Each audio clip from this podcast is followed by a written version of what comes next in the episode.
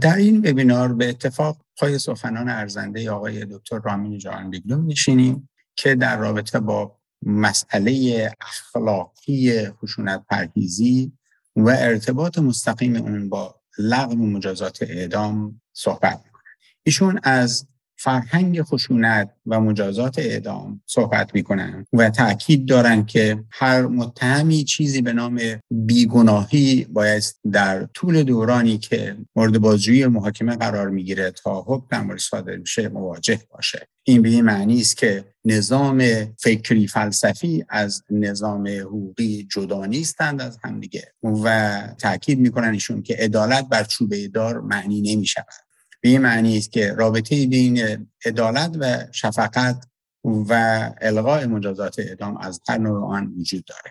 شنیدن سخنان ایشان به ما کمک می‌کنه تا از نظر اخلاقی بتونیم با مسئله الغای مجازات اعدام برای هر نوع جرمی حتی در موضوع قصاص به راحتی کنار بیان و به فعالیت های خشونت پرهیزی مبتنی بر اخلاق برای پایان دادن به مجازات اعدام از هر نوع آن تلاش کنیم. به اتفاق بشنویم.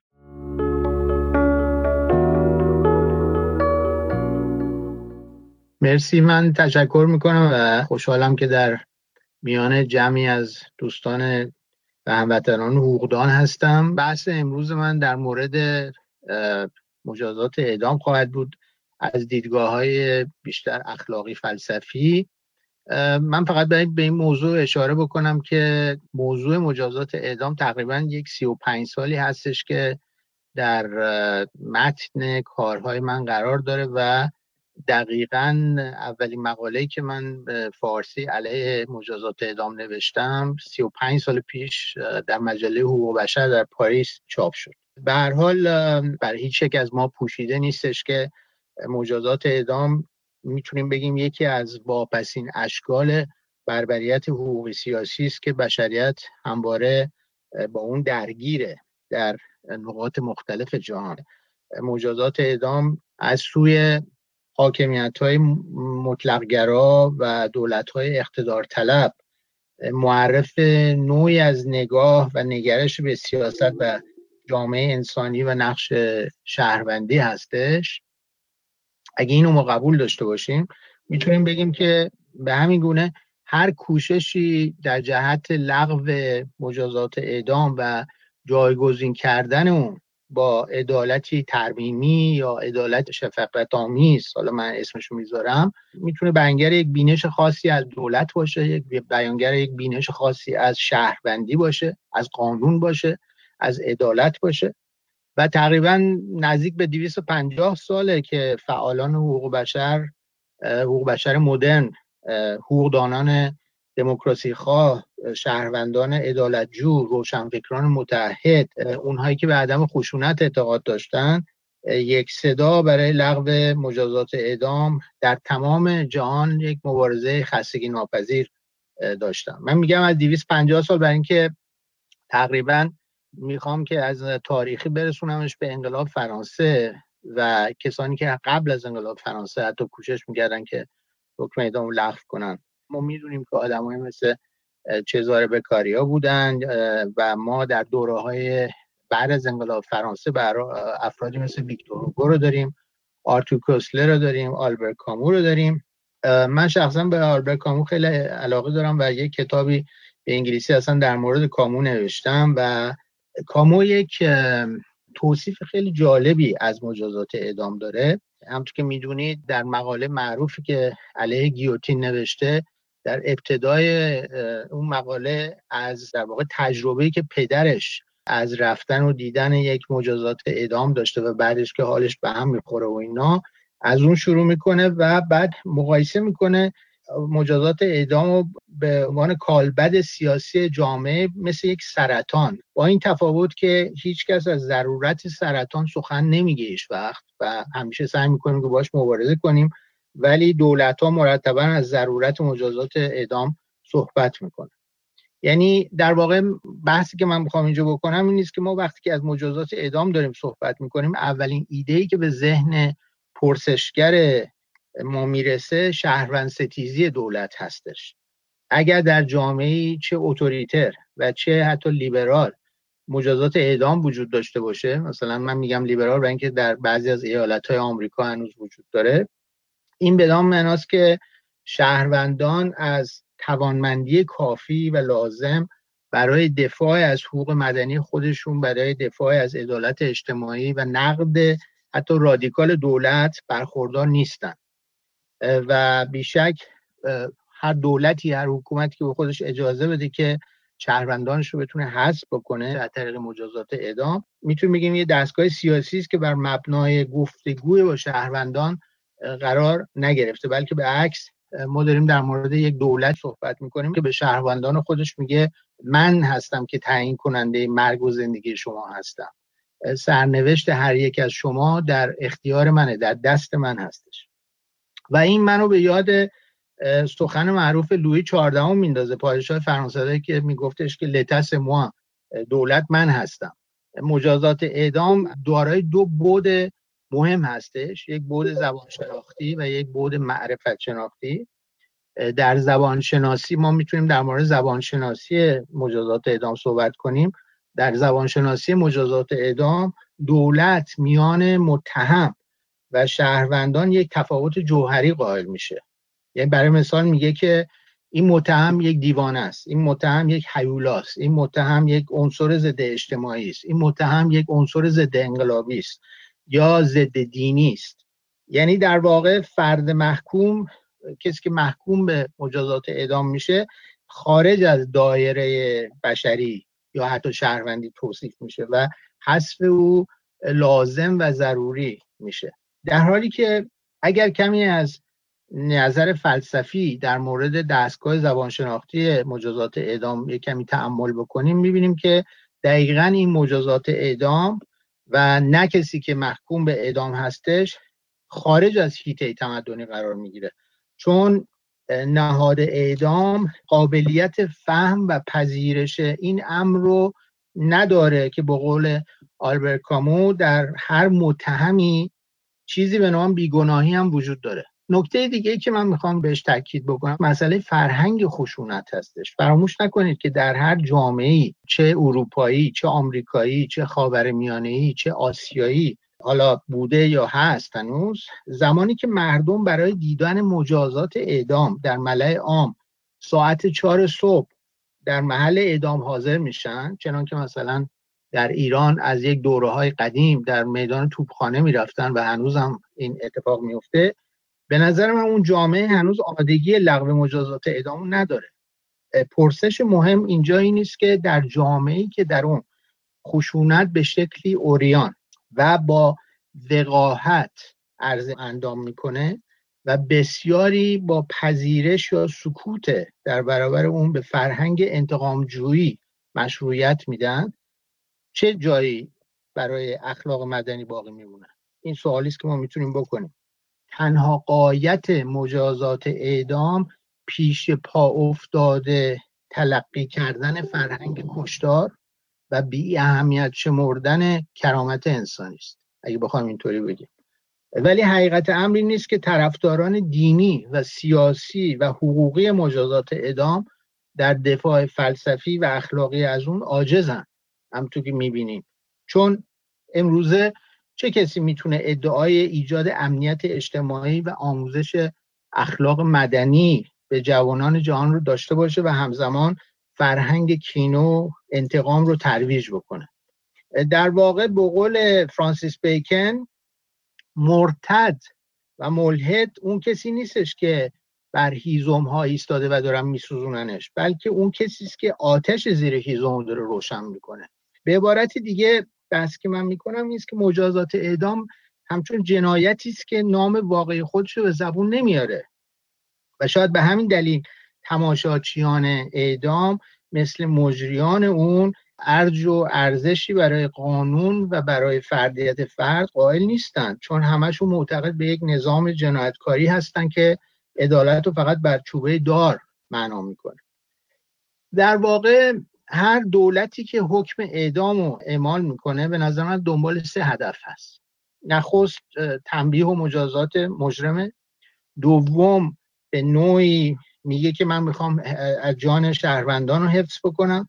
و سوم همیشه در گفتمانش میگه که من می‌خوام که قاتلان آتی رو دلسرد کنم از دست بردن به یک قتل. ولی همطور که می‌بینیم تنها چیزی که این ماشین اعدام می‌بینیم که ماشین اعدام مد نظر نداره تنها چیزی که مد نظر نداره حقوق اولیه شهروندان هست و اشاعه قانون مداری و به عکس چیزی که همیشه هست این است که دولت از مجازات اعدام به عنوان یک ماشین کشدار برای ایجاب روب و وحشت در میان شهروندان استفاده می‌کنه و همراه با گسترش فضای ترس و ناامنی که فرهنگ خشونت رو ترویج می‌کنه. من روی این مسئله که فرهنگ خشونت خیلی تاکید می‌کنم برای اینکه حکم اعدام ارتباط خیلی تنگاتنگی داره با این مسئله فرهنگ خشونت.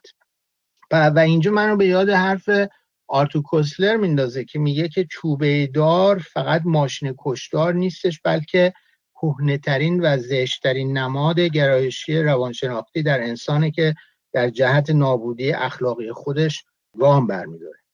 در بود معرفت شناختی مجازات اعدام شما یک نوع تکبر و اقتداری دارید که جای تواضع و ترحم رو می‌گیره.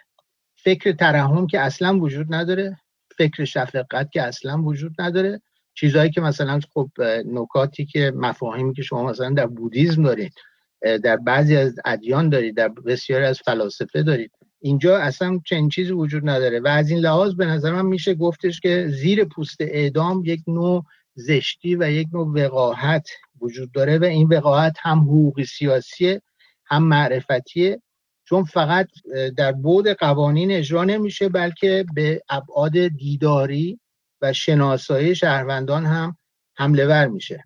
و اینجا ما در یک مثلث قرار می‌گیریم مثلث دولت مردم مجازات اعدام اینجا یک مثلثی است که معرف قدرت مطلق حاکمیت و به ویژه دیده شدن اون توسط شهروندان است. این مسئله دیده شدن خیلی مسئله مهمیه. یعنی مجازات اعدام فقط یک امر حقوقی سیاسی نیست بلکه یک بود دیداری میان دولت و مردم هم هست. دولت می‌خواد قدرتش دیده بشه از طریق مجازات اعدام. و از طریق اجرای مجازات اعدام و تبلیغ اون حاکمیتی که شهروند ستیز هستش و مسئله سلطه بر شهروندان هستش قدرت خودش رو به مردم نشون میده. می‌خواد بگه که شما فاقد هر گونه حقوق طبیعی هستید و اینجا ما به نوع یک نوع اگزیبیشنیزم داریم. ما یک نوع نمایشگرایی دولت رو می‌تونیم دربارهش صحبت کنیم. این نمایشگرایی دولت در رفتار انتقام جویانه دولت نمایان میشه. و ما می‌تونیم اینجا در مورد یک بود الهیاتی سیاسی حاکمیت صحبت کنیم. می‌تونیم ببینیم حتی در جوامع سکولار که تغییر اون از اختیار شهروندان بیرونه. اینجا مجازات اعدام با اونش که می‌تونه ازش به عنوان وجدان بشر نام ببریم در ضدیت قرار می‌گیره و فراموش نکنیم که بحث در مورد مجازات اعدام و لغو اون اساسا بحثی در مورد وجدان اخلاقی بشر هستش. یعنی ما دلیلی که می‌تونیم همیشه بیاریم برای اینکه می‌خوایم و دلیلی است که دن کشورهای مختلف و جمله فرانسه وقتی که لغو کردن گیوتینو همیشه دلیلشون دلیل وجدان بشر و وجدان اخلاقی بشر هست. همچنین پرسش در مورد لغو مجازات اعدام به نظر من یک پرسشی در مورد انتخاب اخلاقی بشر. اینجا یک انتخاب ما باید بکنیم و این انتخاب اخلاقی بر مبنای سه اصل مهم قرار گرفته از نظر من. اول در نظر گرفتن دگر بوده یه دیگری و این بدون بدون معناست که ما در یک جهانی زندگی می‌کنیم که بودن با دیگری یکی از اولویت های زندگی اجتماعی و انسانی است. یعنی به عبارتی انسان ها برای فهم جهان به وجود یکدیگر احتیاج دارن و بدین گونه در داوری که ما در مورد قانون و عدالت و آزادی هم می‌کنیم دیگری در آن همیشه نقش مهمی رو ایفا می‌کنه. یعنی ما هیچ وقت نمی‌تونیم بگیم که قانون و عدالت مال ماست فقط بلکه برای دیگری است. بنابراین حضور یک فائل یک فاعل شناسا یک سوژه در جهان همیشه با حضور دیگری پیوند خورده و وقتی من میگم من میاندیشم پس هستم به, قول به صورت دکارتی. در اینجا من فقط به وجود مسلم خودم نمی‌رسم بلکه وجود دیگری رو نیز دارم تصدیق می‌کنم.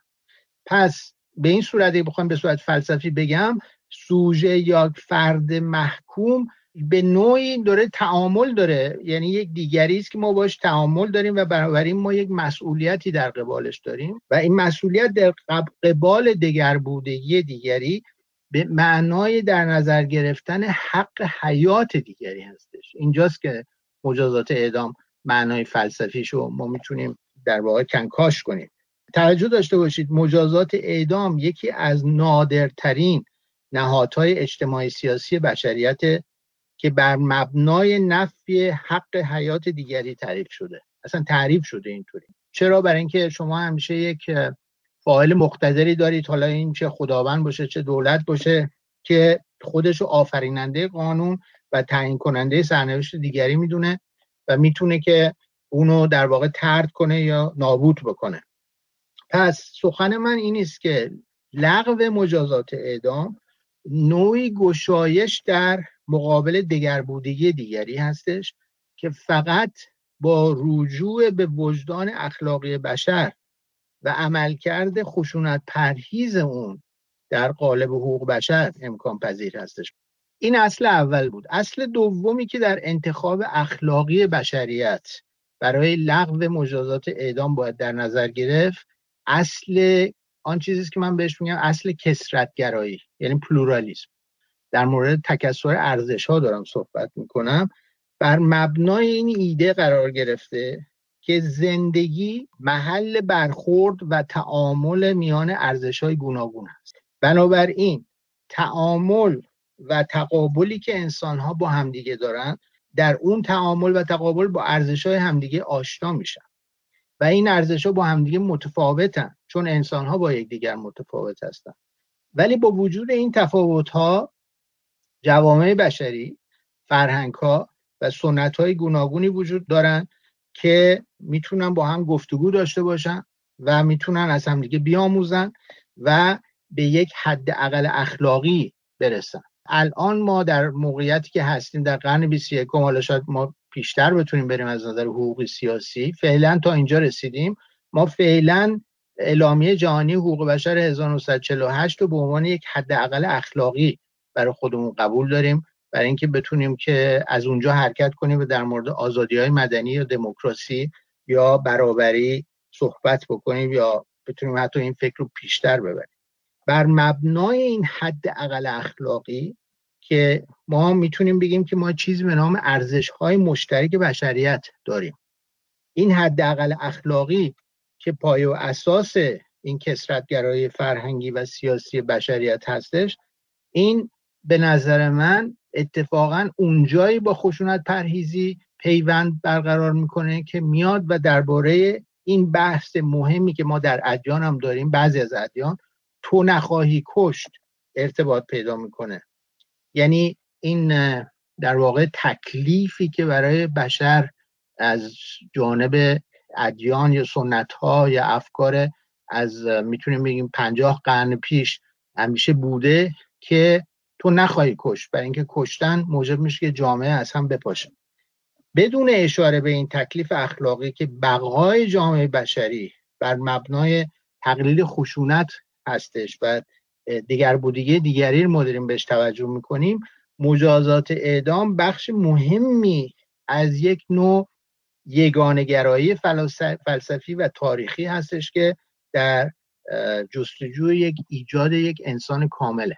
یعنی بدون اینکه توجه بکنه به این حداقل اخلاقی به این تکلیف اخلاقی که تو نخواهی کش بدون اینکه توجه بکنه به دیگر بودگی دیگری همیشه از یک نوع یگانگرایی فلسفی داره پیروی می‌کنه یا تاریخی یا ایدولوژیک. همیشه در همه اثار و در تمام رژیم های مختلف و اصل کسرتگرایی رو مورد سوال قرار میده. ولی اصل کسرتگرایی که اصل دومی بود که من درباره صحبت کردم اولین چیزی که به ما یاد میده این نیست که ما اصلا انسان کامل نداریم. چیزی به نام انسان کامل وجود نداره و چیزی به نام جبر تاریخی وجود نداره. بنابراین ما همیشه در تلاقی ارزش ها باقی میمانیم و اگر بخوایم که به همدلی همکاری میان فرهنگ ها میان افراد میان ادیان میان جوامع به اینها باها بدیم بنابراین باید از هر نوع نابخردی از هر گونه خشونت که مانع برخورد و تعامل انسان دوستانه با قانون عدالت هستش باید پرهیز بکنیم. و, خب طبیعتا مجازات اعدام در صدر جدول قرار می‌گیره برای اینکه این مجازات رو باید لغو بکنیم. و بالاخره اصل سوم که باز اصل خیلی مهمی هستش اصل روشنگری است. روشنگری که فیلسوف مثل کانت ازش صحبت می‌کنه فیلسوف آلمانی قرن 18 و در اونجا از مسئله خروج انسان از سقارت خود تحمیل کرده صحبت می‌کنه. به عبارتی مسئله ای که اینجا کانت مطرح می‌کنه که این جسارت اندیشیدن برای دست یافتن به یک نوع خردمندی در زمین حقوق و سیاست. ما احتیاج به این خردمندی داریم. اگر مجازات اعدام و ما نتیجه بیخردی و به نوعی صغیر دانستن انسان بدونیم چون شما وقتی یک انسان دیگر می‌کشید اون انسان صغیر می‌دونید که می‌کشید. اون انسان رو برابر با خودتون نمی‌دونید. بنابراین خروج از این سقارت و نفی این سقارت مستلزم یک نوع روشنگری است. لغو مجازات اعدام در هر جامعه صورت گرفته با خودش یک روشنگری داشت. دولت هایی که آمدن فرض کنیم مثل دولت سوسیالیست فرانسه که آمد و, و وزیر دادگستری روبر بدنته نطق بسیار زیبایی کرد که حالا می‌تونیم اونو در کسانی که فرانسه بلدن در اینترنت گوش بکنن. دقیقا داره اشاره می‌کنه به یک نوع آگاهی جدیدی که جامعه فرانسه در سال 1980 81 بهش رسیده و اونجا باید که از حکم اعدام عبور بکنه و اونو لغو بکنه. ولی اینجا بحثی که من می‌خوام بکنم این که لحظه لغو مجازات اعدام متعلق به شهروندان یک جامعه است و نه الزاما به دولت اون جامعه. یعنی اگه مردم اون جامعه به یک بلوغ فکری به یک روشنگری به یک خروج از سقارت که تحقیرشون می‌کنه بریم که بدونن. از اون دربیان الزاما به این نتیجه می‌رسن که باید حکم اعدام هم لغو بکنن. در صورتی که دولتی و مجریان اون لغو مجازات اعدام رو پیشنهاد بکنن چون که مثلا در فرانسه کردن و مردم هم باش همگام باشن قبول بکنن به نظر من اینجا اون بحثی که من دارم در مورد این ترمودینامیک قدرت چون حکم اعدام مجازات اعدام اسمش رو می‌ذارم ترمودینامیک قدرت. اینجا این ترمودینامیک قدرت تبدیل میشه به یک نوع اطلاع عدالت شفقت آمیز یعنی ما به هر حال چه بخوایم چه نخوایم دید اخلاقی و مفاهیم اخلاقی مثل شفقت و ترحم و خیلی چیزهای دیگه وارد دستور زبان سیاسیمون میشه و حقوقیمون میشه برای لغو مجازات اعدام. و در واقع اینجا بحثی که من می‌کنم نیست که شهروندان یک جامعه هستن که باید به یک درجه از بلوغ حقوقی برسن که تناب و رو یک بار برای همیشه پاره بکنن. یعنی دیگه نخوان که کسان جدیدی کشته بشن. می‌دونی یکی از ترس ها و وحشت های من در کشورهای خاورمیانه به ویژه مملکت خودمون این نیست که دائما خون جدید میطلبند و میگن باید دائما این تنابدار همیشه حضور داشته باشه و خب طبیعتا ما می‌دونیم که گذاره به دموکراسی با تنابدار امکان پذیر نیست به خاطر اینکه ما با از بردن یک حیولا می‌تونیم یک حیولای جدید رو به وجود بیاریم یا به قول نیچه خودمون تبدیل به یک حیولای جدید بشیم. اگه اجازه بدیم من بحثمو اینجا به این صورت تموم بکنم که تا زمانی که به نظر من شهروندان یک جامعه ای حالا حاکمانش همیشه جای خود داره. ما اصولا هیچ وقت نگاه خیلی مثبت به حاکمان هیچ جامعه ای نداریم مگر اینکه عکس ثابت بشه. ولی شهروندان یک جامعه که ما همیشه اونها رو معصوم به حساب میاریم اونها باید که به درد قربانیان مجازات اعدام بی تفاوت نباشند اونها باید که به مجازات اعدام بی تفاوت نباشند به این ترمودینامیک قدرت بی تفاوت نباشند و همونطور که من پیشترم گفتم لغو مجازات اعدام بر مبنای اون چیزی است که من اسمشو می‌ذارم یک هندسه شفقت و نه بر مبنای یک معادله آماری. می‌دونیم ما گرفتار معادلات آماری خودمون هستیم. حالا در زمین های مختلف ولی وقتی که مسئله مجازات اعدام مطرح میشه ما همش با آمار سر و کار پیدا می‌کنیم. ولی اینجا ما داریم در مورد یک هندسه شفقت صحبت می‌کنیم که ما رو برمیگردونه باز به اون دیگر بودگی دیگری و به نظر من مهم اینجاست که ما بتونیم تاریخ مملکت از دیدگاه قربانیان اعدام بنویسیم. یعنی به جای اینکه ما همیشه تاریخ سیاسیمون رو از دیدگاه حاکمان نوشتیم بیایم از دیدگاه قربانیان بنویسیم و نه از دیدگاه جلادان چوبه دار ولی خب نوشتن چنین تاریخی به نظر من محتاج یک اخلاق مدنی جدیدی است که با خودش زمانی برای شفقت داشته باشه با خودش زمانی برای بخشش داشته باشه و برای خودش زمانی داشته باشه برای تغییر اجتماعی. مرسی.